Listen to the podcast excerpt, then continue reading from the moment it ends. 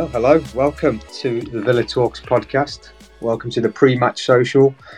I am your host, Omar. I'm joined today by our usual crew, AJ, Carl and Sam. How are you, boys?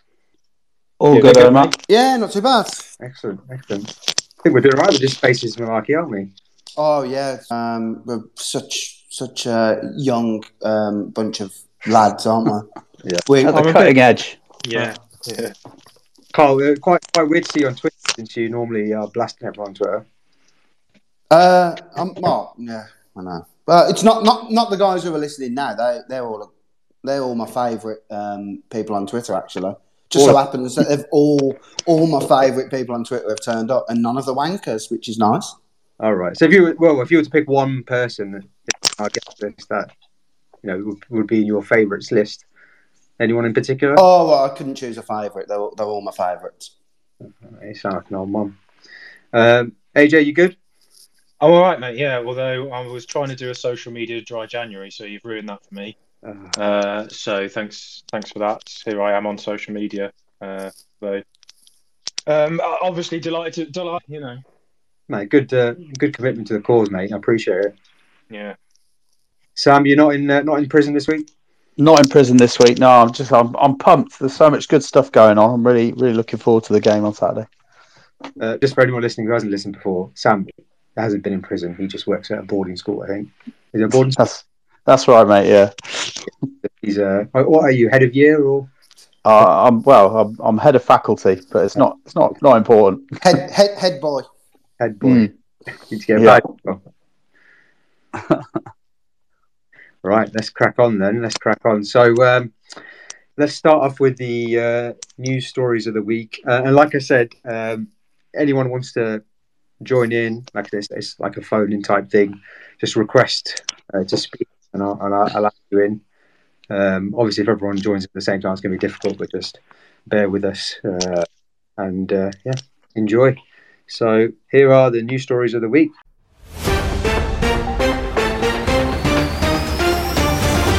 Right, so the first news story of the week is obviously Courtney Hause signing a new deal. I think it was Tom Polamos and Mike McGrath from whatever newspaper who broke the story this morning and announced later. This afternoon by Villa, I think he signed to 2025. Carl, are you surprised about the news? Hause signing a new deal? Do you think he was maybe looking at a way out, considering he hasn't played that much of the season? Or would you think he's quite settled at Villa? Well, I saw him, a little interview with him, and he seems like he's very settled here. So pretty much said he's loved every minute. I suppose it's slightly surprising in that I thought we.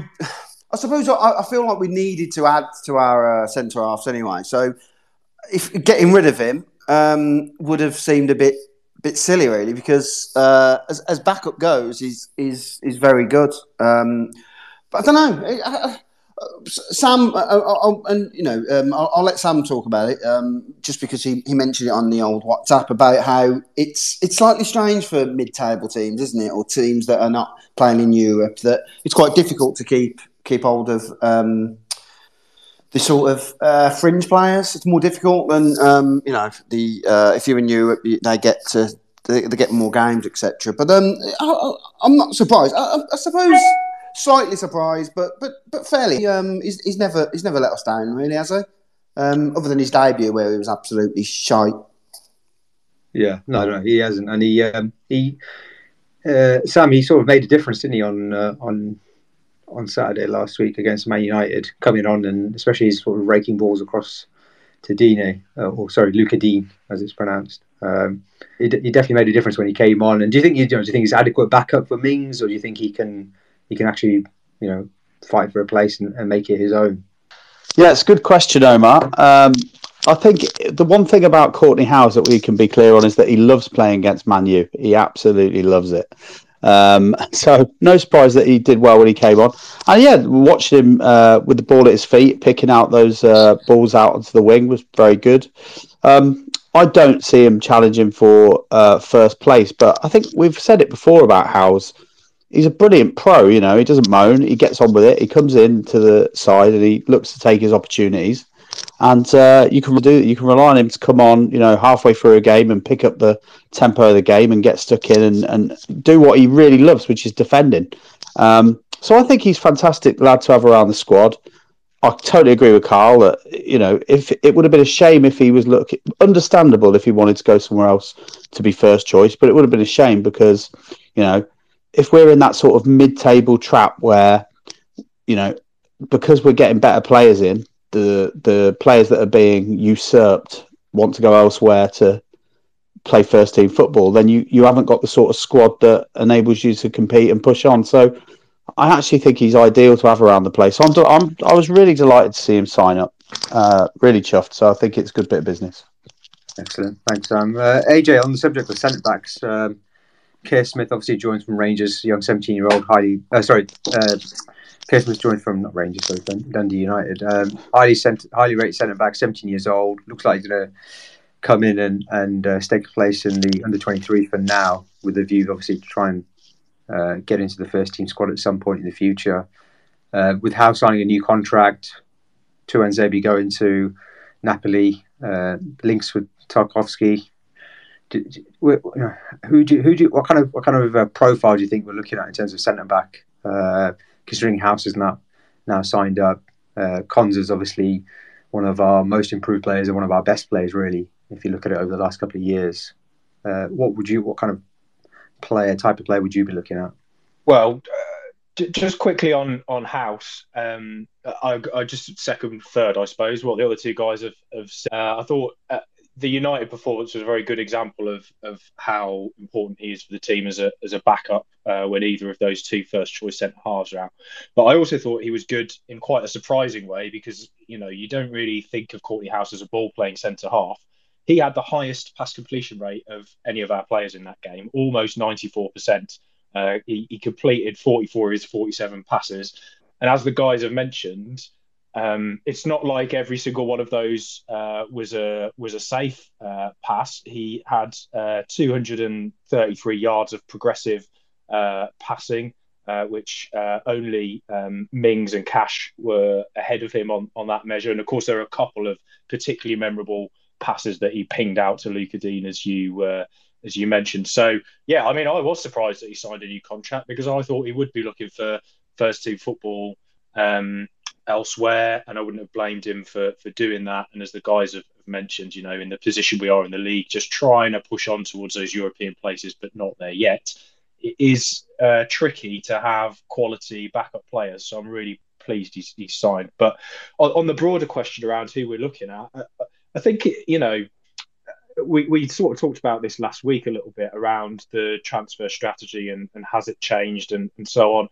I think if there's an opportunity there to bring someone in and improve the first team, I think they will do it, providing, you know, the financial fair play leeway is there to do that. I think we've all talked about, much as we think is incredible as a bloke, you know, some of the errors that Mings makes, and I think that's fine for where we are now. But in terms of our progression, if you want to be a top six side, then, you know, you probably can't afford that. So I think if opportunities come along to strengthen the first team, we will do it, as we've seen in other areas of the pitch that you wouldn't necessarily have said were a priority with much success, I guess, because as an example of that, I think, and we've talked a few times on the pod about whether that's been a successful signing or not. I think probably not so far, but you know, I think if that opportunity is there to do it. But with someone like Kerr Smith, you can see that the broader strategy of trying to sign up young, promising players who you can get for a lower value now, but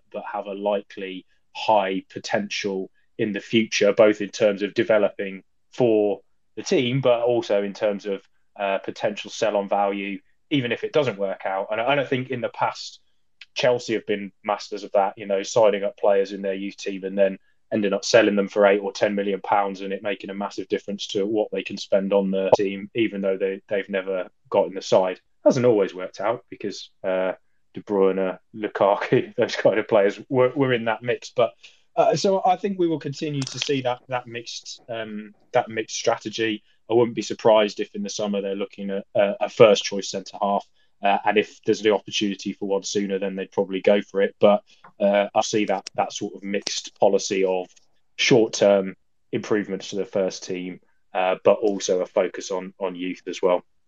Yeah, I agree. I think so. I think that's the way we're going forward. Obviously, Perslow's interview with Sky was quite interesting, quite intriguing, actually, in terms of what, you know, how he laid out the strategy and Gerrard's influence on the strategy. I think he mentioned about the age profile. We've obviously had one of the youngest squads in the league for the last few seasons, and trying to bring in proven winners and proven experience at the peak of their powers, really. Maybe not across the board, obviously, with Kerr Smith coming in as a sign to, you know, we're still looking to improve the youth side and have that mixture and have that good balance in the squad and across the board. But yeah, quite interesting to see. So it'll be interesting to see what kind of centre-back we go for in the summer. We've got actually got our first caller. I'm going to call it callers. I know it's not really caller. I know it's Twitter, but we've got Gary. So Gary, I'm just going to add you on. Bear with me for a second, mate. Hi, Gary. Can you hear me? I think you're on mute, mate. Hi, hello, Gary. You right? Yeah, no. I just request. I was going to make a few points that have already been made, but yeah, I was going to reference in particular Christian Perslow's interview regarding opportunistic signings versus obviously signings that are more long-term, more planned out, more strategic, if you like. And I suppose my question is, and what it throws up for me, is given the direction the club wants to take, and given some of those statements, it must be pretty clear to all of the squad that, again, as this point's been made earlier, that if an opportunity comes along, we will take it to replace and improve, and the long-term strategy of the club is to replace and improve. And I suppose my question in all of that is, and if anyone has got an idea of how the club manages that, then it's just interesting if anyone's got that insight. But how do you keep a squad happy under that type of situation?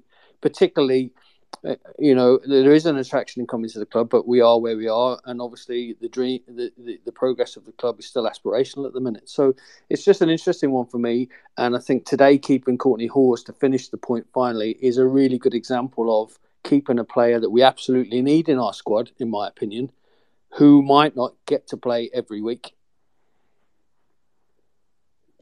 Yeah, thanks, Gary. Really interesting point. I think it's... We're almost at a different stage of our evolution, aren't we? In terms of our squad, and from what we've seen, you know, we've obviously built a squad to get up, and then we've had to consolidate in the league and manage to stay up, and then last season looking to improve, and now trying to push on from sort of mid-table, lower mid-table. And your point around there, trying to keep players happy like House, and the wider squad happy.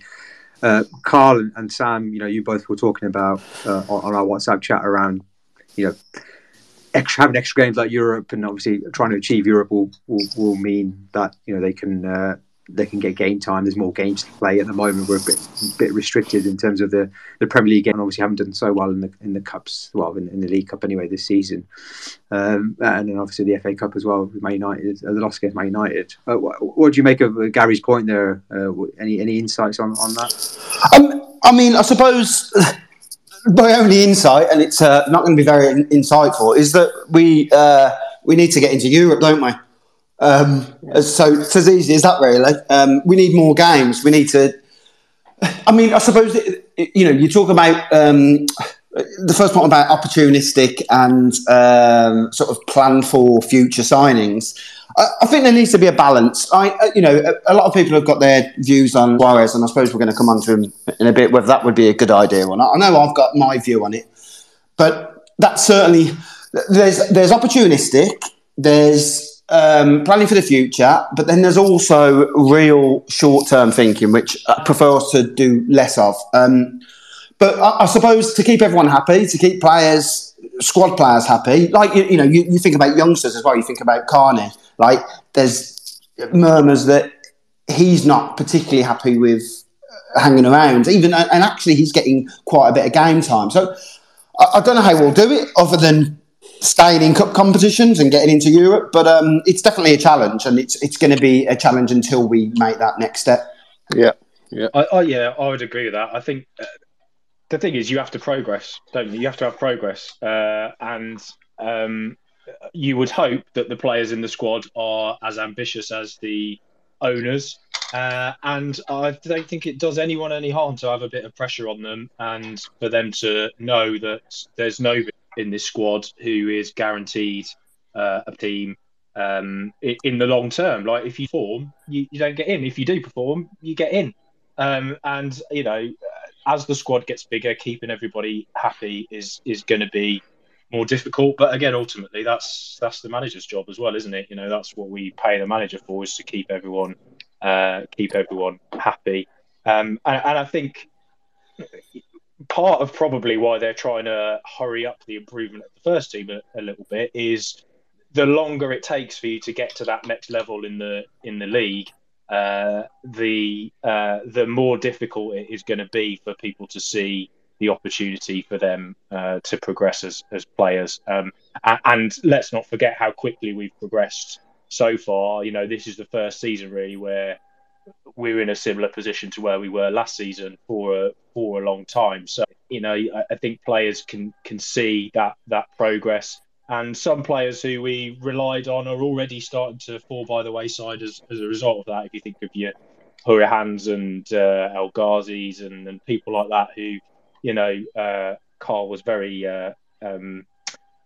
keen to point out how important El Ghazi had been in getting us back into the league and all that sort of stuff. So to balance off, some of them will leave and with our good wishes. That's how I would have felt if House hadn't have signed and had left. And then the rest of it is if we progress, then, you know, as Carl says, there's more games and more opportunities. And also you're playing for a more prestigious club. And would you want to go and get first team football at Norwich or stay with us? Yeah, that's a good point. We've got another caller. We've got B6 Ben. Ben, I'm just going to add you on, mate. Give me 1 second. Just says connecting. But no, thanks, AJ. That's some interesting points. And Suarez, we'll come on to that topic now in a second. But before that, Ben, can you hear me okay? Hello. Hi, mate. You all right? How you doing? Good. I'm doing well, mate. How are you doing? All good, mate. All good. Thanks for joining. No worries, mate. Well, you've hopefully been listening in. What's on the chat we're having around sort of squad strategy and keeping players happy, age profile, Suarez, etc.? No, I've not got any idea. I have no idea. No idea. Would you sign Suarez personally if it was you? I don't know really. It depends how well he'd suit our system. I mean, realistically, we need someone who can finish, but also someone who can run. Because we look at Ings can finish, but then he can't really run, and then that makes us play worse, because we need all the players to be able to contribute instead of just expecting just the ball and being able to finish. Yeah, I think so. I think that's a good point. I think, yeah. I mean, some stats going around earlier, I think yesterday actually, it was around Suarez's pressing stats, which I know it's not good or under. He scored so many goals. He scored 21 goals, was it last season, and 7 this season, so he's obviously... He's an elite striker. It was an elite striker in his day. He's still doing well. But I think in terms of, we've seen with Ings, you know, as you rightly say, how important it is to have that all-round package, especially play. And the man that would struggle with Watkins and Ings. And I'm not sure if that has any legs to it or not, although it did seem to have come from a good source. But links with Nketiah as well. So it does seem like striker maybe... a target, maybe now or maybe in the summer. Be interested to see what happens with Ings. Obviously, Gerrard didn't sign him, did he? So he's not Gerrard's player. Likewise, Watkins has been linked with Arsenal as well. So maybe some change there in the summer. But yeah, thanks Ben. Thanks for joining, mate. Appreciate it. Yeah. No worries, mate. No worries. Nice one. So should we move on to Hero and Villain of the Week, Carl? Yeah. All right.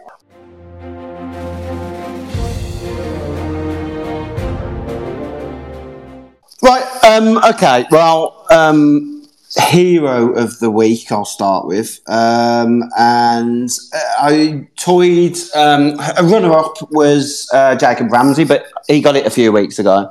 So I'm not going to give it him for his goal and assist. I'm going to give it to Buendia, who I thought, up until the last few games, I thought he was never going to quite live up to his price tag. But last few games, I think, actually makes me feel like in the future we're going to think of that as peanuts.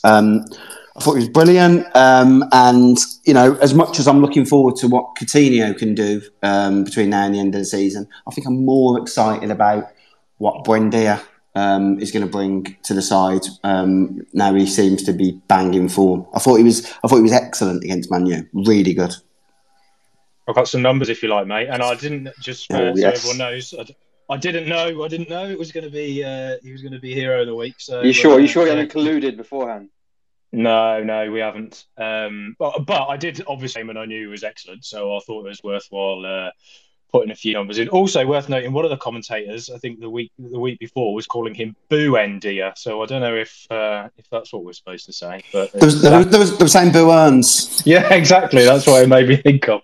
But anyway, 66 touches in the game. Only Mings and Cash had more. And those of you who watched the game will know that United, especially once they went ahead, which was obviously quite early on, were sitting quite deep. So there was a lot of the ball being passed around our defence for quite a bit of the game. So inevitable that the defenders would have had more touches. But 66 touches. So third on that measure. 12 progressive carries. So first on that measure. And Cash was second with 7. So miles ahead on that. 8 progressive passes, so that led the team as well. 6 shot-creating actions, so you'll remember that is being either the person who sets up the shot or one move before that. And, of course, one of those was a goal-creating action as well because he was involved in the build-up for the first goal. And one of the key stats, I think, was he played 13 passes under pressure. I think one of the brilliant things, one of the ways he really dragged us back into it after what was, let's face it, a very poor first 30 minutes against Manchester United, he was key in dragging us back in because he just wants the ball all the time. I think that has been part of the problem and why he's given it away a lot in recent game, in previous games. But 13 passes played under pressure. And second on that metric was Ings with 8. So again, miles ahead. But also, as well as his play with the ball and his ability to progress it and ability to play in tight areas, only Cash and Sanson in the entire team had more pressures in the game as well. So his defensive contribution is huge too. And yeah, as with Carl, I'm really excited to see. I really hope, perhaps not on Saturday because maybe Coutinho's still not enough to start, but I'm really hoping we're going to end up with Buendia and Coutinho playing as 2 10s behind either or Watkins for the rest of the season, because the combination of those two and their ability on the ball is quite exciting, I think.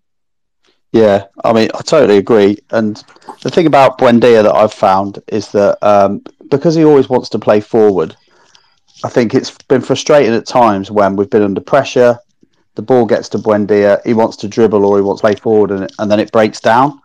And I think having someone in the team that, you know, is always offensive, always wants to keep us on the front foot, always wants to create something, is really exciting. I think that there's, you know, those few occasions where actually it would be better if Sam's gone. Hello, Sam. Someone shot him. Someone shot him. Finally, thank fuck for that. It was boring me. It was boring whoever shot him as well, I think. Numbers drop. I'm joking.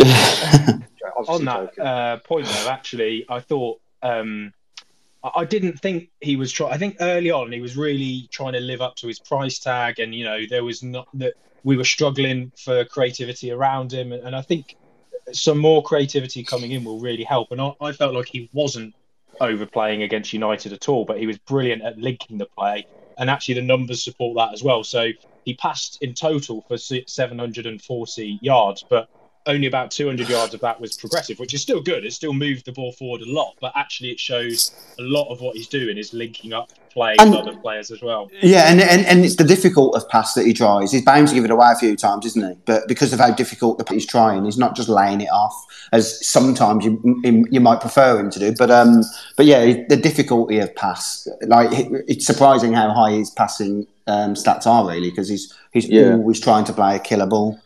Yeah, and those yards you talk about, you know, you talked about House earlier, and those progressive yards are over a longer distance. You know, those passes are long range passes. Those sort of, you know, those raking balls. It was playing to Lucas Digne and stuff like that. Whereas Buendia hardly ever plays a pass more than sort of 10 yards, does he really? Apart from maybe a cross now and again. Yes. So those 200 odd yards with the progressive passes, actually quite a few passes if you look at it, I imagine, in detail. Mm. Right, Carl. Who's your villain of the week? Well, should we just say if anyone disagrees with Hero of the Week and wants to give their own Hero of the Week, request to speak. If not, we'll just agree that you all agree with me. I would really enjoy someone coming on and putting Carl in his place. Yeah, that'd be really fun. Yeah. Well, sure, Carl would as well. And if no one does, it means that everyone agrees with me. I guess the other nomination is Jacob Ramsey, isn't it? But you did mention him. I also, I think inevitably Ramsey and Coutinho got all the noise after the game. Goal and an assist for Ramsey. 90% pass completion as well, pretty much 89 to be exact, but give or take. Coutinho, for all of the influence that he had, he actually only had 15 touch came on.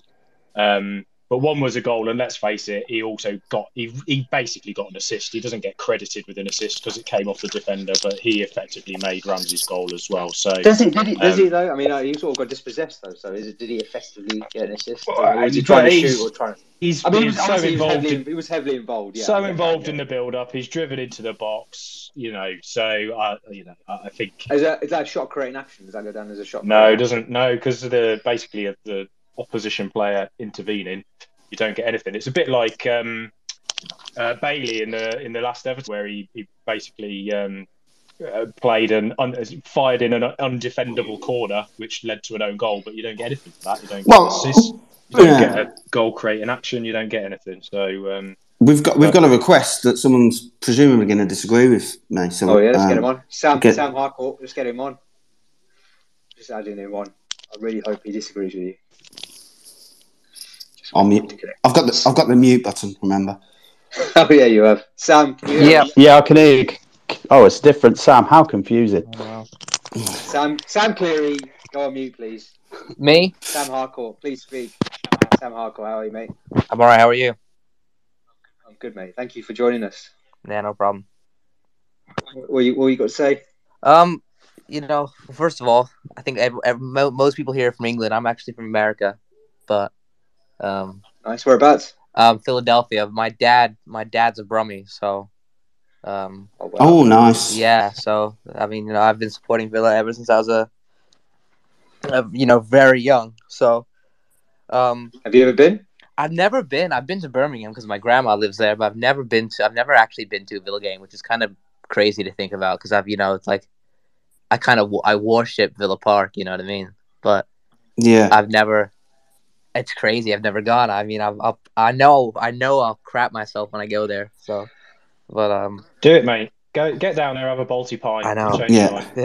Have you? Are there any other? Do you meet up with any other Villa fans in Philadelphia? You know what? There is a Philadelphia supporters club, like an official one, and they do watch games in this pub in South Philadelphia. I haven't gone to any because I just found out about them. I'm quite busy as well with work and stuff, but I do want. It's on my list to go down there and actually watch a game with them because I've barely ever met any Villa fans in America. I mean, my dad's basically the only one I know other than me. So, and they're here. It's just I just don't see them. You know what I mean?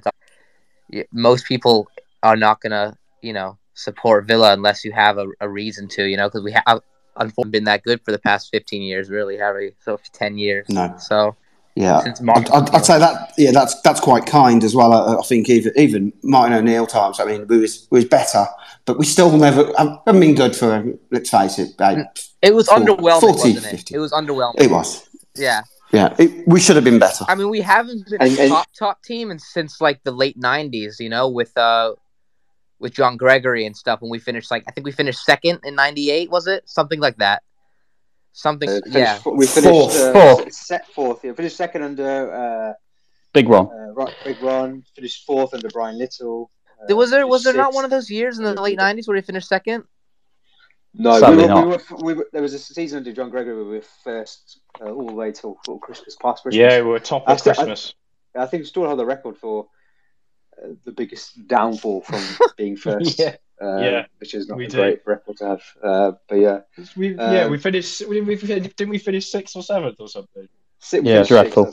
And then also under Martin O'Neill, we had a record as well, didn't we, for where we were? And then we were third. When we beat Blackburn, and then not league. No one has ever fucked it up that bad. So I mean, it's you know. Sam, thanks for raising everyone's morale there. No problem. Great to have you on though, mate, from all the way and also Sammy, are you ultimately saying that you completely agree with who my hero was? Who's your hero? It was Buendia this week. That's fair, right? 100%. That's exactly. Thank you. Thank you. You know what? It's been Buendia's hero for the past 3 weeks for me, honestly, because I just think, really come alive in these past 3 weeks. I mean, obviously, I watch every game. Definitely. He's really, at first when we saw him, it looked like he couldn't really hold, he didn't look physical enough to be, a top Premier League player. He really didn't, because he was kind of getting bullied, wasn't he, a little bit at the beginning? Yeah. And then he kind of started to, I don't know if he went to the gym or what happened, but he's, he's gotten acclimated now. He's able to hold off people with his body. And he's been playing really, really well. I mean, the past 3 weeks, he's totally come to life. I mean, he's been the star player for a mile by over anyone else for me. I mean, obviously, when we tied United, obviously Coutinho and Ramsey, we all know, we're their best because they're the one. Ramsey scored the goal, Coutinho scored the goal, and they kind of assisted each other, didn't they? Kind of, really. So, yeah. But I don't know what all this talk about Suarez, man. I don't want him. I mean, I've been saying this for so long, and I can't get over it. I can't stress it enough. I've been saying it for so long. Is that we need to even when we brought Ings in, they were trying to play Ings and Watkins together. Ings, we all know Danny Ings is a quality striker. He is. We all know this. I mean, he's a really good poacher. He's really good at what he does. But for me, the way Ollie runs and his work rate and his athleticism over Ings is too overwhelming to say, to start Ings over Ollie. And the thing about Ollie as well is he's not just... There's plenty of players who run a lot and have a good work rate. Che Adams is one of them for Southampton. But Ollie actually has really good finishing as well. And I just don't think he's had the chance really this season to show that. I don't think he's had a run of 10 games where he's been playing alone by himself as the lone striker. He hasn't had that consistency for himself to really get into this season and have 10 goals or, get into the double digits. You know what I mean? And I just feel, we don't need to be focusing on getting another striker. We need to get a defensive midfielder, in my opinion. I think that's fair. The rumors about Suarez was that he's going to sign him in the summer, maybe as well. Yeah, but he's 7 goals and 19 appearances. He's 34 years old. He's 34. I agree. I'm with you. I agree, and I think it's a basis rumor. I don't know about you guys. I think Ollie can be our guy for the next 5 years. I think he can be our striker for the next 5 years. I agree. Well, we've got Rob joining us, Kit Maestro. Rob, who's been on the pod before. Rob, mate, how are you? I'm good, thanks, mate. How are you? Well, good, mate. Before we go to Villain of the Week, your thoughts on what's been so far? I don't disagree with any of it. I think the one thing that I'd probably add to is around the conversation of the age profile of some of the guys that we're looking to bring in, and I think it's a tricky balance, and a lot of the talk amongst the fan base has been about blocking the way for the kids to get through. But I actually think that with having some of the older guys in there, and older by the likes of Coutinho or whoever it might be, it's no bad thing, because signing lads that are all 24, 25 years old, that will block the progress of, if you're 19 years old and the club are signing players that have still got a good 6 or 7 years in front of them, you probably think you've got no chance. Whereas, we saw it with John Terry, love him or hate him as a character, but there was clearly an influence around the approach to what it takes to be an elite level footballer around Bodymore Heath. And I can imagine that Steven Gerrard's looking at the potential he's got in front of him and thinking, well, yeah, actually, I do want some some people around that can kind of guide these lads along for a couple of years, and then they can start to run on their own. No, I agree, Robin. I think with Lucas Digne, Coutinho, I mean, the interesting thing for me is, these are people who have won trophies elsewhere, played for the biggest clubs, played in the biggest competitions, but are still at the peak of their powers. Still at a good age. They're not like, Suarez is different, obviously, but he's still playing at a high level, still contributing at a high level. But Coutinho and Dean, especially, they are, they're reaching their peak. And we talked about this last week on the pod, about this infatuation with people's ages and having players into 24, etc. And you look at Ashley Young, you look at his. Yes, he's been up and down, but in terms of his fitness, he's still in peak condition, and I think a lot more players will be like that. Cristiano Ronaldo, obviously, another example. So I think these types of players can play a lot longer than maybe 10, 20 years ago. Other players were there, and as you say, they add so much off the field as well. Rob, stay with us if you can, mate. Carl, back to you for Villain of the Week. Okay, I'm going to try and be quick and succinct, but it's Bruno Fernandes. And I was thinking what all the reasons I can go through, and there's so many other than him just being Bruno Fernandes, but just two things that really, really, really wish that one of the times that he rolls around on the floor holding his knee after someone's just walked past him. Just wants it to someone to actually really clatter him. Like there's the bit where Ollie tried to. Well, he didn't try and pick him up. Ollie was essentially going telling him to get up because he'd dived. There was that bit where his injury completely healed in that moment, and he immediately wanted a fight with Ollie. But the worst thing he did, and it was after the game, is I don't know if everyone saw his interview where he was asked why he was moaning at the ref at full time, and he said he was moaning because he couldn't understand why Villa were making a forced substitution because Buendia had hurt his shoulder, not his head. Now, there's two things wrong with that statement. One is that it was a head injury. He'd also hurt his shoulder as well. But the other thing is, we hadn't made fucking 4 subs. Buendia stayed on till the end of the match. He's moaning at the ref for allowing us to do something we didn't even fucking do. He's just an odious, rat-faced arsehole. And he's genuinely one. Someone compared, I didn't see who did it, but someone put up, two players, him and Zaha, saying that they're the two most hated sort of players in the Premier League. I think that's really harsh on Zaha. He's annoying, but to put him anywhere near that wanker, I can't fucking stand him. And anyone who can be in the same team as Ronaldo and be the biggest wanker, that takes some doing, doesn't it? There was a good article in The Guardian a couple of weeks ago. To be fair to him, I don't know why I should be fair to him because he is a prick, but to be fair to him, he was very good in the game, but he has been poor for a lot of this season. And this whole premise of this whole article was Fernandes used to be good and moan a lot, and now he just moans a lot. And they wrote a whole article about that, just saying all he is now that he's shit is just a whinger and a moaner.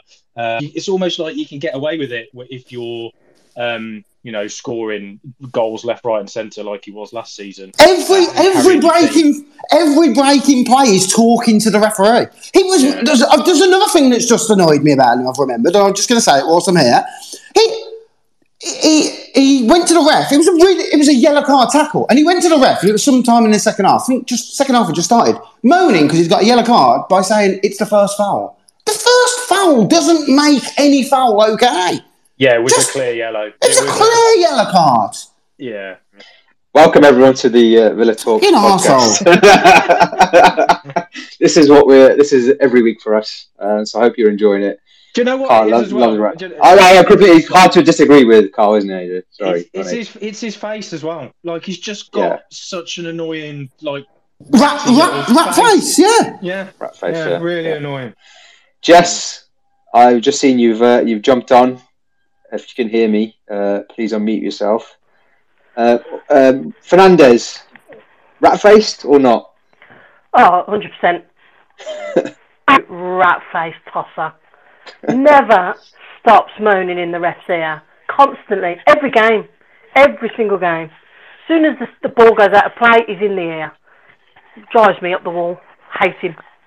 Good, good. How are you anyway, Jess? You good? I'm good, yeah, I'm good. It's good to see you doing a live session. Yeah, why not? We thought, why not? It's just been a little bit different. So for those listening, obviously, Jess, you're a regular listener, but this is our normal sort of pod format, but we thought we'd do it at the same time in spaces and let people join in. But Jess, what have you got to say? I just want your guys' opinion on what you think of Leon Bailey and how he's going to fit into Gerrard's system, because obviously we got a lot of talk about the 2 10s that Gerrard prefers to play with. So where's Bailey going to fit into that? Will he play him central, perhaps? Which then throws into question, well, why are we being linked with strikers? I'm just really intrigued to see where Bailey's going to fit into things. I mean, it's looking like he's probably going to be fit come the break that we're going to have at the end of the month, so maybe beginning of February. So what do you guys think? Yeah, an interesting point. I'll leave it up to the others to have their say. But just before we go into that, thanks for Gaz for recommending that we start our own hashtag. So hashtag Villa Talk Spaces. If you want to leave a comment and don't want to join in via audio, please do that. But yeah, carry on, boys. Leon Bailey. Well, yeah, I was just quickly going to say I was thinking about this the other day, and I think he's going to really struggle to fit in, especially because he plays the 2 10s. I don't see him fitting into one of those roles. I started to think, like, maybe he'll play him sort of ahead of those, and maybe he sees Bailey. I don't know if he's ever played as a sort of striker before. I don't know. I'm worried that he doesn't fit in. That's my thing, and I don't know where we were. There was, before we brought in Dean, I was thinking he may play him as some sort of wing back in a different system, but I don't know. I just really don't know, and it's a shame because player, but it'll be a shame if we never get to see the best of him because he doesn't fit into Gerrard's system. The only thing I'd add is, I mean, like probably most people on the pod, I'm not an avid watcher of Scottish football. So what I know about how Gerrard played at Rangers is stuff that I read rather than watched myself. But from what I read, he started out with this 2-10 system largely when he was, focusing on tightening up what was quite a leaky defence, which is what he's also trying to do at Villa. But actually, he did move to a slightly more expansive system with wingers. Now, how long it will take to get us into that position, whether he would make the same switch if we did get into that position, etc., I don't know. I don't think it's impossible to imagine a slightly different 4-3-3 under Gerrard, either as we progress, which, let's face it, Leon Bailey might not want to wait around for 2 years while we progress to a system that he can play in.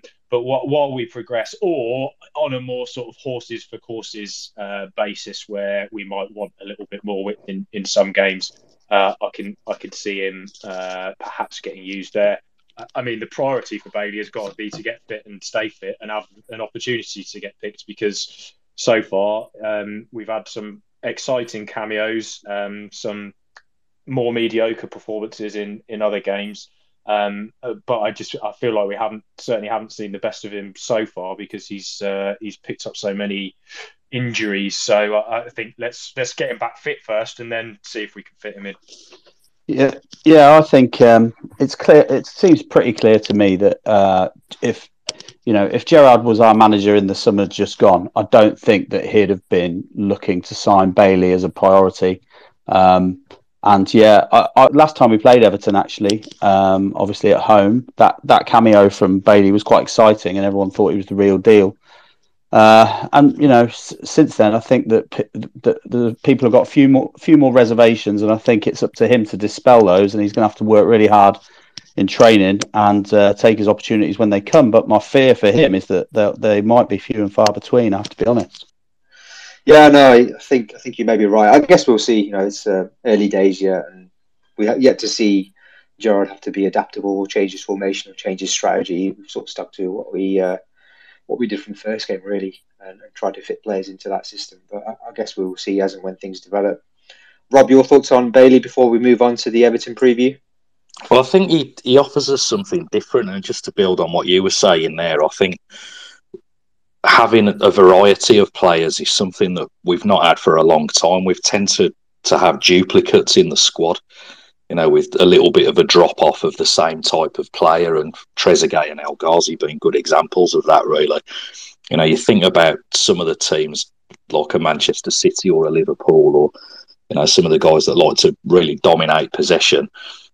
And whether it's at their ground or at ours, quite often they've just got free rein to come and camp in our half of the field and do whatever they want. And I think having somebody like Bailey at the other end of the pitch just gives you that out ball, really, and means that the opposition have got to keep an eye on what you're doing and make sure that they don't lose the ball. Whereas if we've got, I mean, Watkins is he's fairly quick, but he's not going to terrify anybody with his pace. You know, so if you think of Coutinho, Watkins, and Buendia as the kind of the attacking three, it's still a fairly slow or steady progress of the field. The two fullbacks aren't rapid either. Whereas having Bailey in games where we need him, or at moments of a game where we need him, there's a long ball out over the opposition defence, and it gives them something to think about. And if it pushes the opponents 20 yards further back, rather than just being able to swarm all over our penalty area, then, you know, that's kind of, in a way, defending from the front without him needing to chase around all over the pitch. I think with Bailey, a bit like Buendia, you know, we've got to give him time, let him get used to the system. You know, I'm used to playing under Gerrard. We have to see the best of him, obviously. He's a very talented player, we know, and he's been a bit up and down since he's joined. A few great cameo appearances aside. So I think, you know, we've just got to buy their time. It'd be interesting to see what happens in over the next few windows as well. I suppose the issue you have when you change managers and there's a change of style or a change of ethos, that you end up with a mismatch of squads as well and players. So maybe there's going to be not wholesale changes, but maybe tweaks here and there to personnel as well. So whether Bailey, Ings, etc. are part of their long-term plans or not, I guess we will see. Very hard to say now. Thanks, Rob, for joining us. Just quickly before we move on to vital statistics, we've got one more caller who's requested to come on, Tobias. I'm just going to add you on, mate. Give me 1 second. Sorry for those who've also requested. There's so many requesting that it's difficult to add you all on. I didn't envisage this much this much demand, but I will try and get you on as soon as I can. Why not, mate? Why didn't you envisage a lot of demand? Oh, I don't know, mate. I just don't know. The first spaces, you just don't know how it's going to go. I'm quite pessimistic. Of course everyone wants to have a little chat. Of course they do. All right. So, I've tried to add Tobias on, but he's managed to... I don't know what's happened. He's gone somewhere. But anyway, let's move on. Well, sorry, go on. Before we move on from United, I just wanted to pose a quick one around... Martinez, obviously a massive error, and it's actually not the first time he's cost us this season. Obviously he's a great keeper and he's been a great signing, but we talked a little bit at the end of last season about the huge impact he had for us on and looking at the post-shot expected goals measure, the plus or minus, which basically tells you a lot about how your keeper's performing, because it's a measure of how many goals are you conceding versus how many you would expect to concede versus the quality of shots you faced. And last season, we ended the season with Martinez about 8 or 9 goals to the good on that. So basically, he'd saved 8 or 9 goals versus what you'd expect for the quality of shots he has faced. And I think we had a sort of, you can never do this properly, but we reckoned he probably won us 5 or 6 points last season on his own. But this season so far, he's on a -5 on that measure. So based on the quality of shots that he has faced, we've conceded 5 more goals than you would expect. So just a sort of a thought, really, a question. Is there an issue around Martinez making errors more than we would expect or hope? And are we kind of ignoring that a little bit, given... just how phenomenal a signing he was for last season and how good his all-round play has been. But let's face it, that was a huge error. That goal, it was. That should never have gone in. It was almost as bad as that famous time, basically, getting dropped and never playing again. But it was. But I can only speak for myself, but I think you should shut your filthy mouth before you slag off Martinez around this place. Shut your filthy mouth. I'm just reporting the numbers, mate. That's all I'm here to do. No, you're the numbers man. He's the numbers man, Carl. He's the numbers man. I'm just telling you what the numbers. Go easy on him. He's saying you numbers. I'm actually with AJ for once. I think you can all shut your filthy mouths. Hang on. You're, no, I think you're with the data, with you, mate. I'm with the data. I've sort of seen in my own eyes. Still, I mean, you saw how he came back after that mistake. He still made a crucial save against Greenwood, and you know, still commanding and made decent saves, and was still excellent overall in the game, apart from that error. So he's still, you know, one of the best keepers in the world. Let's face it. I just do think.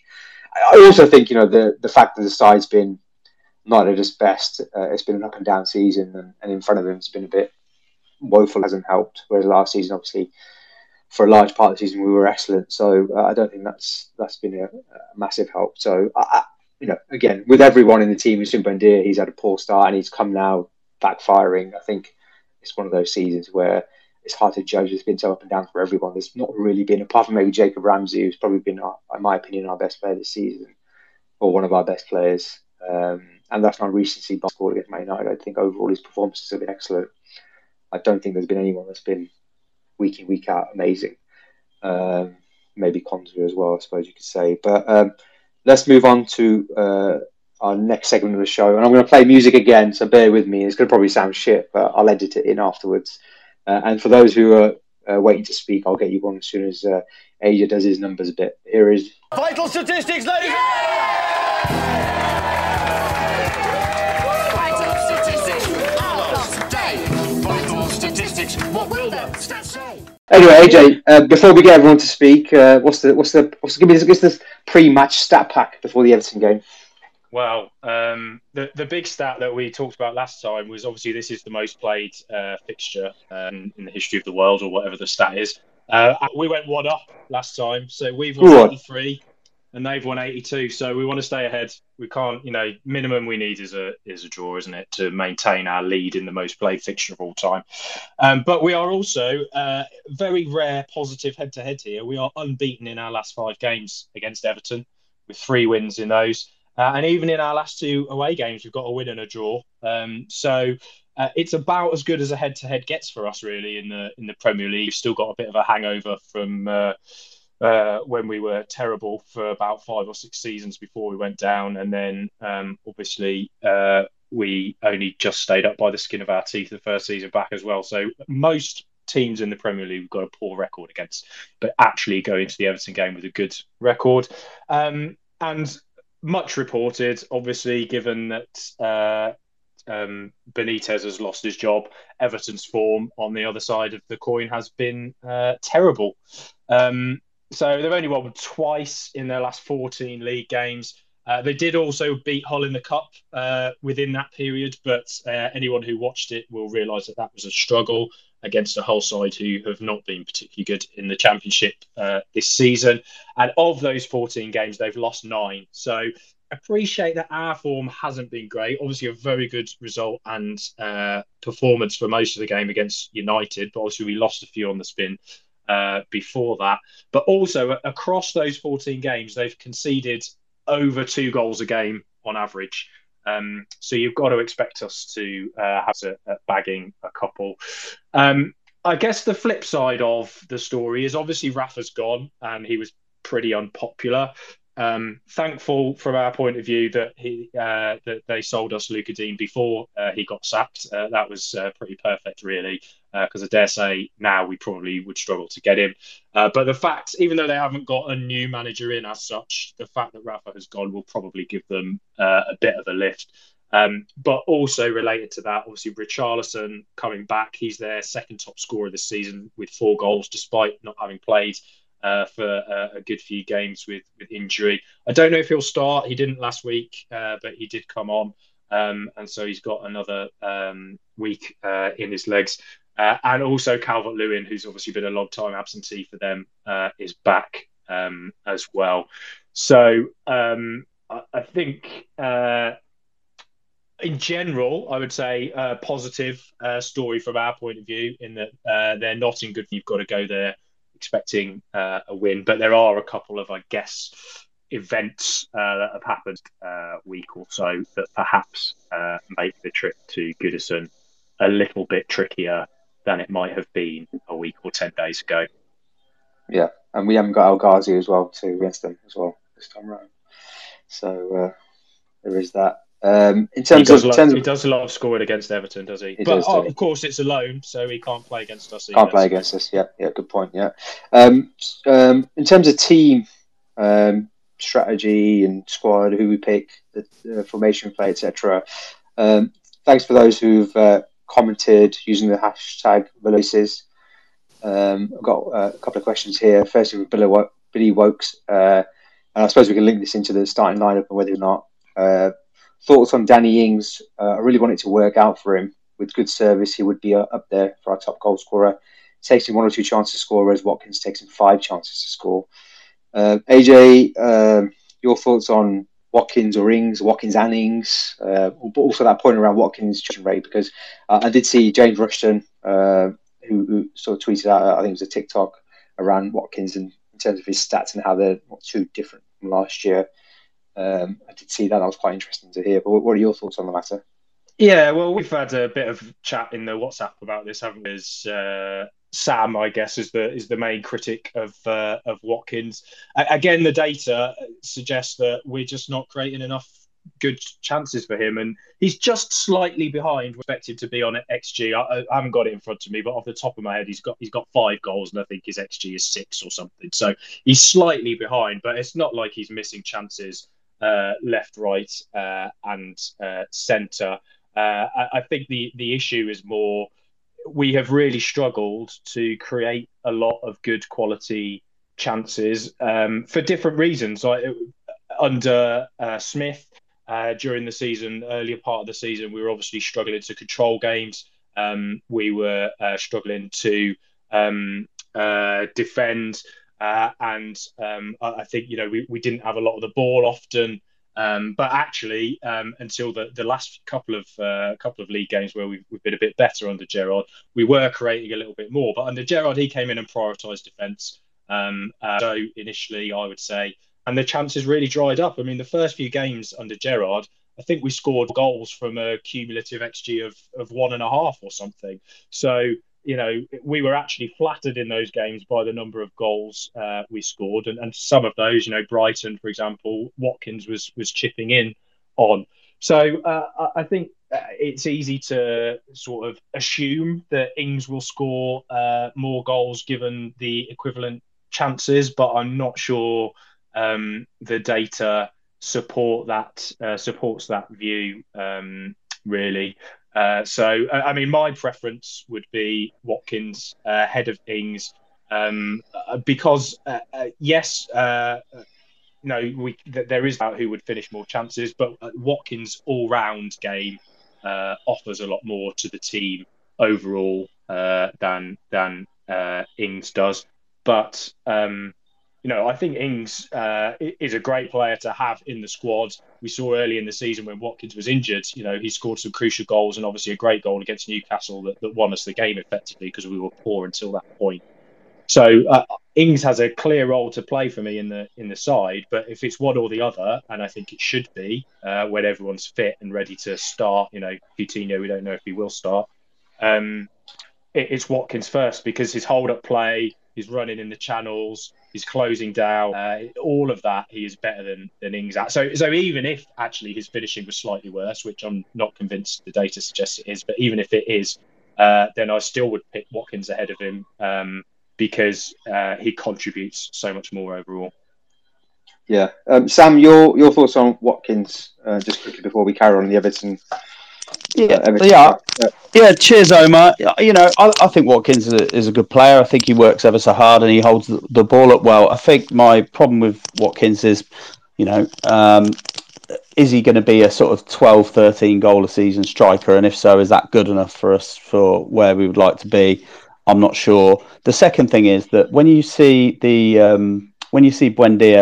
and obviously Coutinho is going to come into the side, looking to play one-touch football around the D, looking to kind of open up the defence. I always think that Watkins just seems like he's just on a lower level. He just hasn't got the imagination. His first touch isn't quite good enough. And I think I do wonder whether we'll just look to have a bit somebody with who's a better footballer, if you like. You know, for all his hard work, I just think that he just lacks a bit of quality, and you especially see it, I think, when he's got the ball at his feet in a standing position, and he's got earned to go at.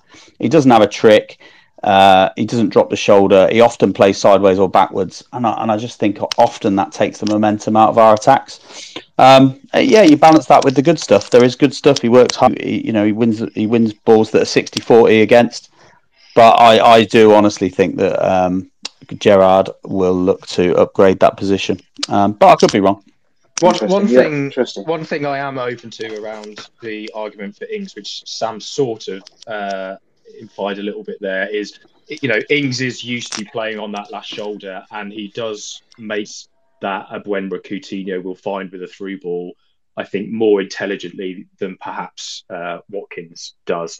So I guess there's a slightly different point around whether the players playing behind will lead us to getting better quality chances because of the runs that Ings makes, and therefore even if he converts the same number of them, he's going to get more of them. I think I'm more open to that argument than the quality of finishing argument, because I think Watkins will get goals but will get them in a different way. I don't see him usually being, you know, making that you run over 5 yards that a Buendia or a Coutinho's vision can pick out, whereas I do see Ings doing that, and we've seen examples of that this season already with Buendia that Ings actually hasn't finished for Ings finishing fans.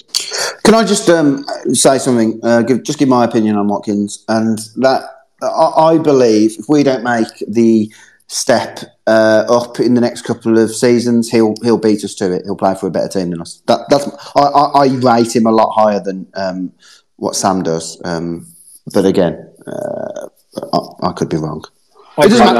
He's already linked with Arsenal, isn't he? So yeah. I'm with you, Carl. Sam, you know, you're entitled to your opinion, mate, but you're talking shit. No, I'm joking. I do get his point, Sam. I do get your point. So I think you made some interesting points there in terms of, you know, how do we move on to the next level, and is it good enough, etc. But I think the all-round game, I think the modern forward you need to have. We've seen it so often with players, and you know, you look at Ronaldo at Man United, and you know, obviously he's amazing, an elite player, and all that kind of good stuff, but there's even conversations around him and his all-round package, all-round game, and I think Watkins brings so much. He scored 14 goals, wasn't it, in the league last season, could have had more. If his toe wasn't offside about 7 times and he didn't hit the bar about 8 times, but I think, I do think, you know, I think longer term, I think he's going to be key to us to be successful. His all-round game is so important. Carl, I'll get a couple of other guys to jump on in a second, but just your thoughts and get your predictions for the Everton game. And for anyone else, just before Carl jumps on and talks about his predictions, if you want to jump on and give your prediction or tweet us and hashtag for the Talk Spaces, it'd be good to hear what people think will happen this weekend. I think it's going to be a more difficult game now Benitez has gone. I thought we would have hammered them with Benitez still in charge. It'll be more of a difficult game. I still think we'll win. I'd play the same team. It's unlikely Coutinho is going to be fit to start. So I'd play the same team. And, I think we'll beat them 27-0. Well, that's the first. Oh. Are you going to give us any goal scorers this week, mate, or not? Yeah, Ollie Watkins will score 26 and a Calvert-Lewin own goal. Nice. Okay, I like it. AJ? I still think we're going to win. I think we're going to win 2-1. And by the way, I'm normally terrible at predictions, but can I just point out, last week I predicted 2-2 and a last-minute Coutinho equaliser. So I was off being perfect. Although I think I did say his equaliser was going to be a worldie, but, you know, it was a good goal. It was a good goal. I mean, he had to readjust and lift the ball. I thought it was pretty good. But I also predicted that there wouldn't be a dodgy penalty for Man U. I was the only one who suggested that there wouldn't be one, so I was right on that. Okay. What you actually said was you would have given Omar a month of your wages if there was a penalty for us. Yeah. So, and I think he agreed to give me a month of his wages, right? No, I didn't. You volunteered that bet all by yourself, mate. I did not request anything. No, I know. That was. I'm pretty sure I even said, "Are you sure? You sure you want to make that bet?" And I was absolutely sure, and I won. Right, fair enough. Well, we've got. Sorry, go on, AJ. I was just gonna say you didn't lose. I'm not sure that's the same as winning. Yeah, I would have given it to charity though. Like I said, mate, I don't need your wages, mate. I don't need. Yeah, no, good. Good. I do, thankfully. So, right, we've got Sam's mate who's an Everton fan, Dave, who I'm going to add on now, get his thoughts. So good to hear the opposition view, and then we'll finish off with a bit of Villa Volt, bit of trivia, which you can all join in as well. So, Dave, give me 1 second, mate. I'll just add you on. Hopefully, you'll be able to hear me in a second. Dave Mercer, Everton fan. Dave, how are you, mate? I'm good, mate. Yeah, not too bad. Thanks for joining. Oh, thanks for having us on, mate. Nice one. I was just double checking this wasn't Sam's another account he set up and he's trying to do his Scouse accent. I don't know if you've heard. I mean, I've heard of a lot of accents. They just all sound the same, don't they? Yeah. Sam's is especially terrible though. Oh no, I meant all Sam's efforts at accents. They all sound the same. They all sound sort of slightly Welsh. Yeah. Oh yeah, bang on. That's exactly what I said.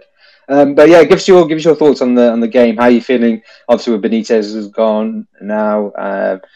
Bit of hope now for you, or do you think the problems are more deep-rooted? Well, I mean, yeah, the problems are massively more deep-rooted than that. But I think getting rid of the Paella Allardyce has probably been the best thing that could happen for us.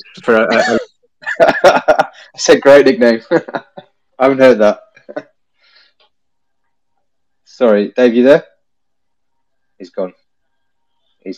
Oh, I was looking forward to hearing him speak. Well, anyway, he's coming back on. 1 second. Sorry, guys. Bear with me. Hi, Dave.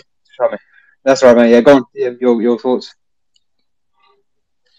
3 days too late, because obviously we lost Luca to you guys. But it just, I think, brings well is probably the best thing we can do at the moment. We're not really in a place where we can attract anyone. Like Mashiri doesn't know what he's doing. He's going for Lampard and Rooney and Cannavaro, it seems. So he's just trying to put together a Euro 2004 super team, I think. But everyone loves Duncan. We'll be and the place will be bouncing for the first time in forever. And we're actually hopeful we might get a point. Wow. Okay. I mean, what do you make of Anwar El Ghazi coming over? Do you think that transfer was needed? Given your Demarai Gray, for example, and Townsend being probably two of your better. Yeah, I mean, he wasn't needed. Benitez didn't want him. I mean, he's gone anyway. But it seems to be this hold that Jarapchun has all over Mashiri. To be honest, he seems to just bring in players and say, "Have a go at these." And guys, he always scores against us, as I think someone mentioned before. So at least we've negated that. But it's just the one position we probably don't need players. But it seems that, whatever the super agent says to Mashiri happens for us. So, hopefully he does well. It's only a loan. So, if it doesn't work out, fine. But we've definitely got more pressing issues. Yeah. How do you think you'll set up against us on Saturday? And what's your prediction? Well, based on what Dunk did last time, he'll probably go 4-3-3 with potentially going 4-4-2. I think Richarlison and DCL will both start. They've been taking a full part in training for a couple of weeks. And he's just one of those guys who gets everyone going. He gets the players up for it. So that, he had him against the 3-game run, Chelsea, Man U and Arsenal last time. He just had the players playing for him, which we haven't had under anyone else for 3 or 4 years now. So I think he'll get a response out of him. I think he will go sort of 4-3-3. Morphing into 4-4-2 as the game goes on, and we just can't. I mean, it's nailed on. Obviously, your manager, it couldn't be anyone worse for us. You've just bought our most creative player, and to be honest, I think you've got him for an absolute bargain in this market. And you've got Philip Coutinho on loan. So, I mean, Dean's assisting Coutinho and Zinni. That's nailed on. As you mentioned, we were conceding at least 1 or 2 goals every game, but I feel like we'll get something, which is the most confidence I've been in about 6 months. Sorry, I think we've lost Dave there again. Sorry, Dave. I I think he was going to go for a draw, wasn't he? Well, yeah. he was getting too confident for my liking anyway. Yeah, I know. Yeah, and I was going to drop him off anyway. I was going to ask about Lucas Digne, but yeah, interesting to hear he says he thinks we've got a bargain. I still think Lucas Digne is their best player alongside Calvert-Lewin, and I'm still shocked, to be honest, that we've managed to get him as a opportunistic purchase, wasn't it? But yeah, great that we've got him, and I think he's going to be such an important player for us, and obviously a great debut as well. So shall we push on to the last segment of the show? So this is called the Villa Vault. So what happens here is Sam, if he's available, he's jumped off now, isn't he? Where has he gone? Anyway, Sam, when he comes back on, is going to pick a game, a previous meeting between Everton and Villa, and test us on it and quiz us on the game. So we've had quite a few 90s games recently by Sam. So hopefully it doesn't go 90s. So that's AJ Forte, not mine, unfortunately. But if you want to join, you want to jump on, then join in. You can request to speak, and you can answer his questions and see if you get them right. Should we crack on? Sam, are you ready for the Villa Vault? I am indeed, yeah.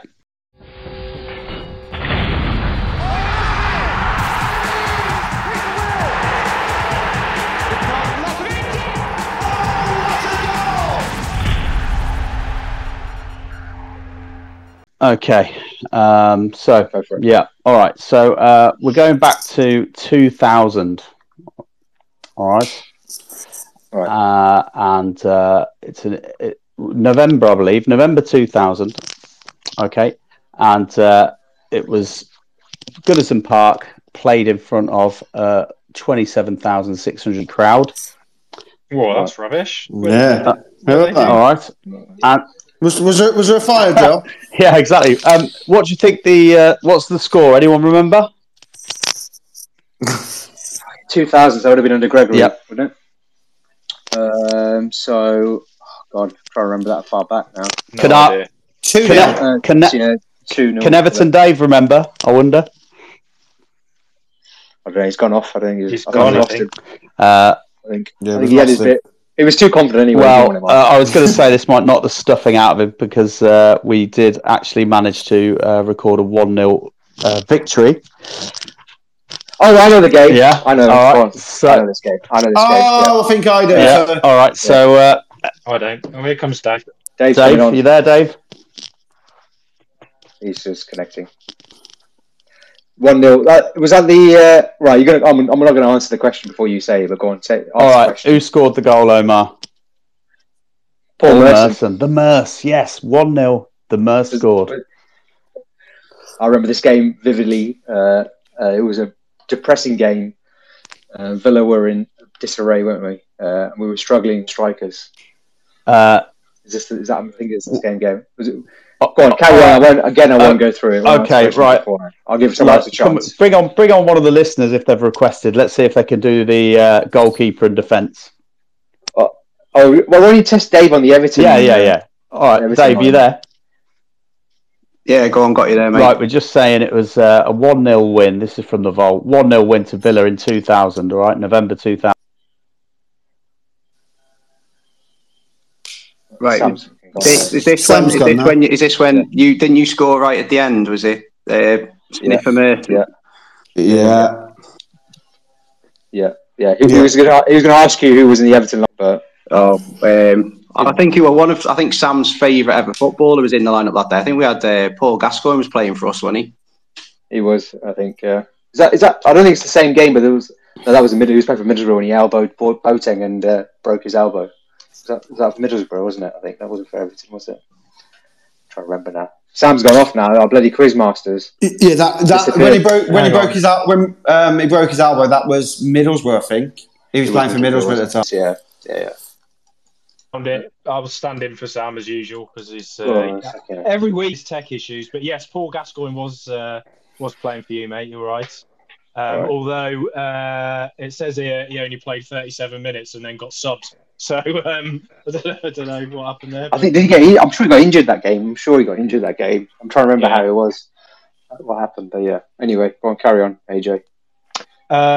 Sam's back now. Sam's back anyway. Hello. What are we doing? I'm back. So.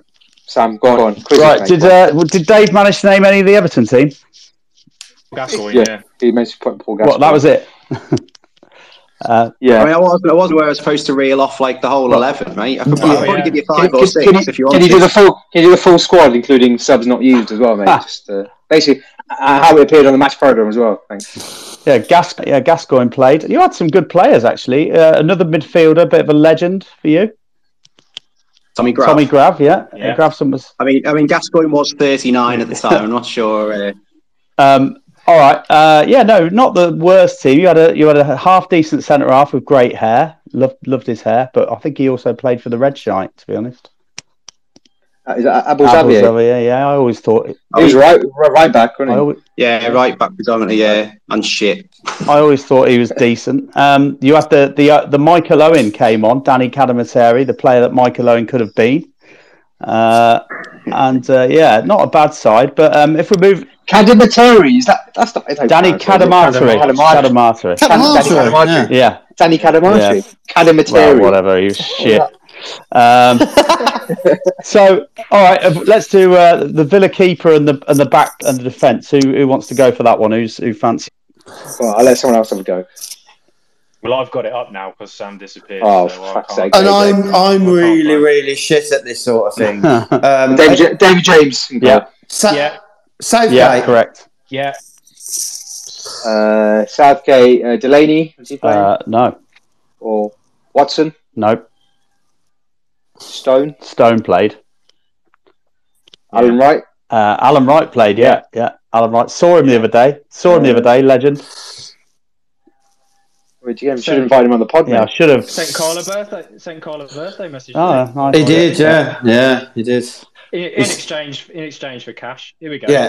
Jess is coming on. Jess is going to give us some insight. Jess, we need your help here. Go on. Name us Can you get the starting lineup for us, Jess? Did someone say Paul Merson? I did, didn't I? Yeah, we haven't said Paul. We said he scored the goal, so he obviously was. Well, he definitely played. Was Julian Jochin playing? Yes, he was. Yeah, very good. And the other striker is he's. Can he fix it? Yeah, exactly. Bob the Builder. Cheers to Builder. Yeah, this was. So what happened was we were really struggling to sign a striker, and. I think maybe Juan Pablo Angel was being linked around here this time, I think, from memory. And I remember being on Team Talk and all that kind of crap before the days of Twitter and Football Insider and shit like that. And it was always like a liquid River Plate striker and all this kind of crap. And then was this Benny McCarthy times? Yeah, it might have been Benny McCarthy. Yeah, it would have been Benny McCarthy times. Yeah, watching the same clip on Sky Sports News play every hour with him scoring a goal for Celta Vigo. Pre YouTube highlight reels, wasn't it? Yeah. That was the one goal where he. I actually remember it. Him slipping under the keeper 1-on-1, and I think this guy's going to be amazing. And he signed for Blackburn a few years later. He was past his best by the time he signed for Blackburn, though, wasn't he? To be fair. Yeah. A typical Doug Ellis, linked with Pablo Angel, linked with Benny McCarthy. We end up getting Gilles de Builder from Sheffield Wednesday on loan. Fucking nightmare.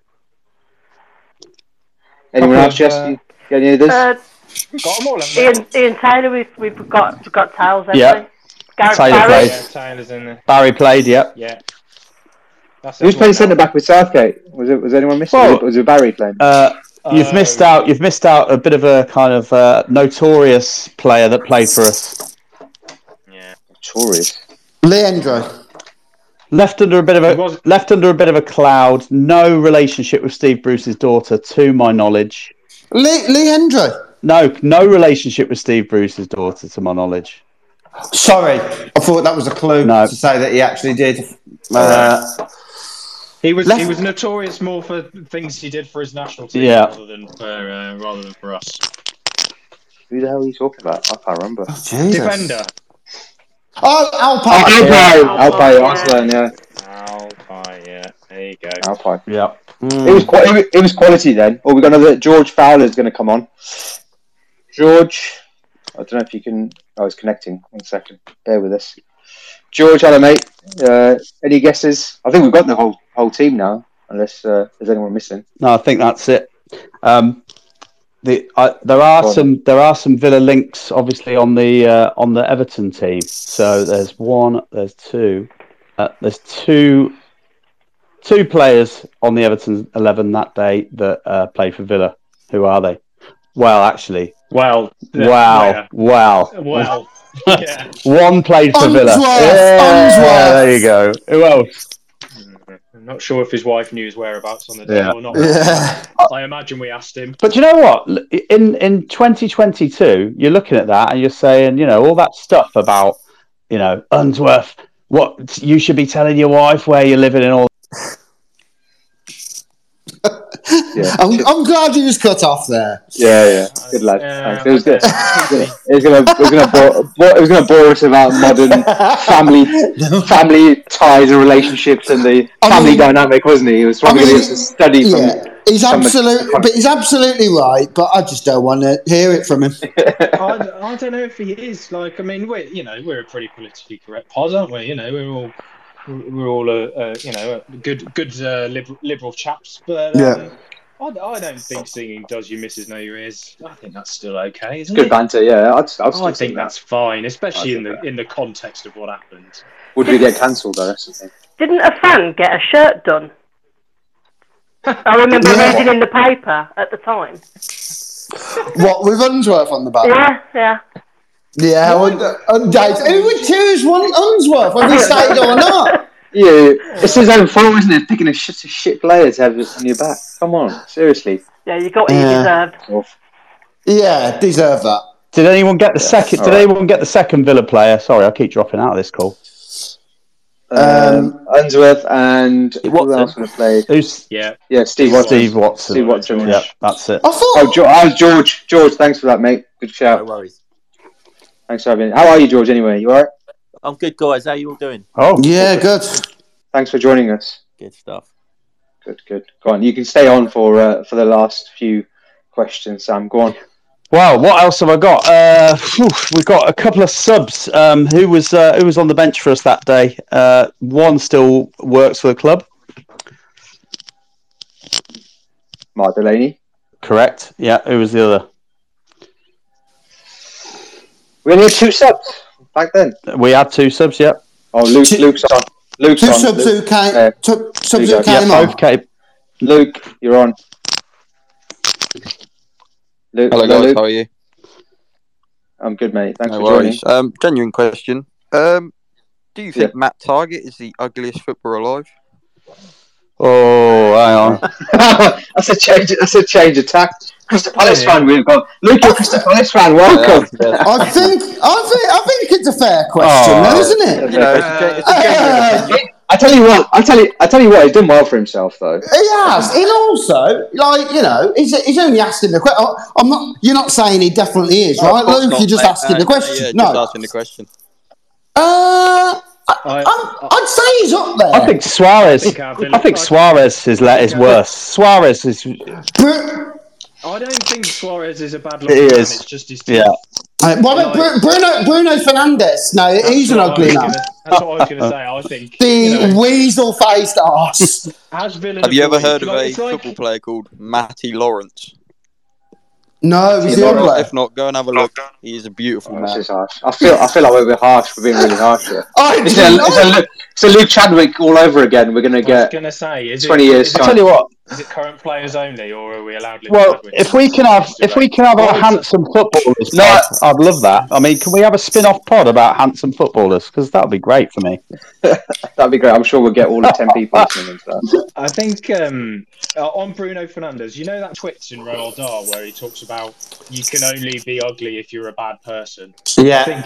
I think like you get uglier as the more bad thoughts you have, the uglier you get. Now there's some issues with that, isn't there? Let's be fair. From an ableism point of view and all of that, there's some issues. But I do think if you look at Bruno Fernandes and you look at Target, then that's true. Because Matt Target, he's not a good-looking man, but he looks like a nice man. Yeah, he does. He's a very nice man. Trigger. He's a lovely man. Is ugly and he looks like a bad egg, and he is a bad egg. So, I think we've got to put Bruno Fernandes ahead of him in the ugly stakes, just because of his inherent evil shining through on his face, as well as his just general bad looks. Well, thanks for that random question, Luke, for coming on. Crystal Palace fan, randomly listening. That's very nice. Very nice. Yes. I enjoyed that question. That was my favourite bit of it. That should be a new... Ugly person of the week. We could do that. Yeah. I'm sure there are people who love that. We'll get cancelled straight away. Sam, yeah. Any more? I think that's it. There's no more questions. Yeah, I think I'm glad all over that we were able to beat Everton 1-0 away in 2000. Great goal though, wasn't it? Great goal though. Yeah. Fantastic. So I think, and you didn't ask me my prediction. I'm going for 3-1 on Saturday. I really fancy us. We've got a few predictions actually. We've got Emi Martinez, not the Emi Martinez. They might then. Emi one Martinez, no, it isn't. Oh God, he hasn't come on after hearing me question him earlier. Yeah, he said he's gone for 3-1. Gaz Oaks has gone for 2-0 Villa. Jess, you've gone for 3-0 Villa. Just seen. Wow. Sorry, I missed that. Very confident. I'm worried when we get confident as Villa fans. At the moment, worried. People predicting clean sheets for me. That's the bold. Yeah. That's the bold shout for me. Not the victory, but a clean sheet. I think I'm going to get to bed tonight thinking about a Crystal Palace fan just hanging around on Villa, sort of talking, just to ask if we thought Matt Target was the ugliest footballer in the world. Has he gone now as well? Has he literally? Yeah, he's gone. He literally just jumped on and said, "Is Matt Target the ugliest footballer in the world?" And jumped on. And he wasn't even like a troll or anything. Like we've had for those who are listening, still listening. There's still 70 odd people that's dropped down. Drastically post 10:30, but everyone's gone to bed. But I've had quite a few people requesting to come on who looked very dodgy indeed. A few random Chinese people with no followers, a few other people with no followers, no pictures. Tony Jaa, maybe. And then Lou came on. I didn't even look at his picture. I just saw he came on. I just added him on and then saw straight away he was a Crystal Palace fan. I got worried, but. I think he was quite genuine in his question. He wasn't looking to troll us. So. He stuck around. He stuck around for the answer, didn't he? Yeah. And disappeared once he'd had it. So fair enough. Right, let's call it a night there because it's been an hour and a half. It's gonna have to add this on. Sorry guys for going on for so long, and I hope you've enjoyed it. Thanks for joining us. Thanks for everyone who's participated, and hopefully we'll make it a regular thing. Maybe not every week, or maybe it's no tie and. Who's the other guy that comes on with him? I can't remember now. From the stands of Villa Park, isn't it? Let's face it, mate. They're the original Villa Spaces, aren't they? So, we don't actually record the pod every week, so the chances of us doing the Spaces every week are slim. True. That's very true. Very true. Right. So we'll call it a day there. Oh no, we've got one more speaker quickly. Ryan. Ooh. It's a locked account. This could be disaster. It's a risk. Let him in. He's gone. He's gone. Oh no, he's gone. Oh. Ryan, come back. Oh no. All right. That's a shame. I was hoping he was gonna be. Yeah. Anyway. All right. Anyway, thanks guys. Thanks for listening. Yeah. Thanks. Please do subscribe and follow us if you haven't before. Please don't let this episode of the pod put you off. We're on all the major podcast platforms and follow us on Twitter as well at Villa Podcast, all one word. And look forward to this week. Hopefully it's 3 points. We get back to winning ways and this pod will be out probably tomorrow morning. I won't try and edit too much. I'll change the music obviously because it was pretty crap. In the background through a laptop. But apart from that, thanks boys for joining us and up the Villa. Up the Villa. Up the Villa.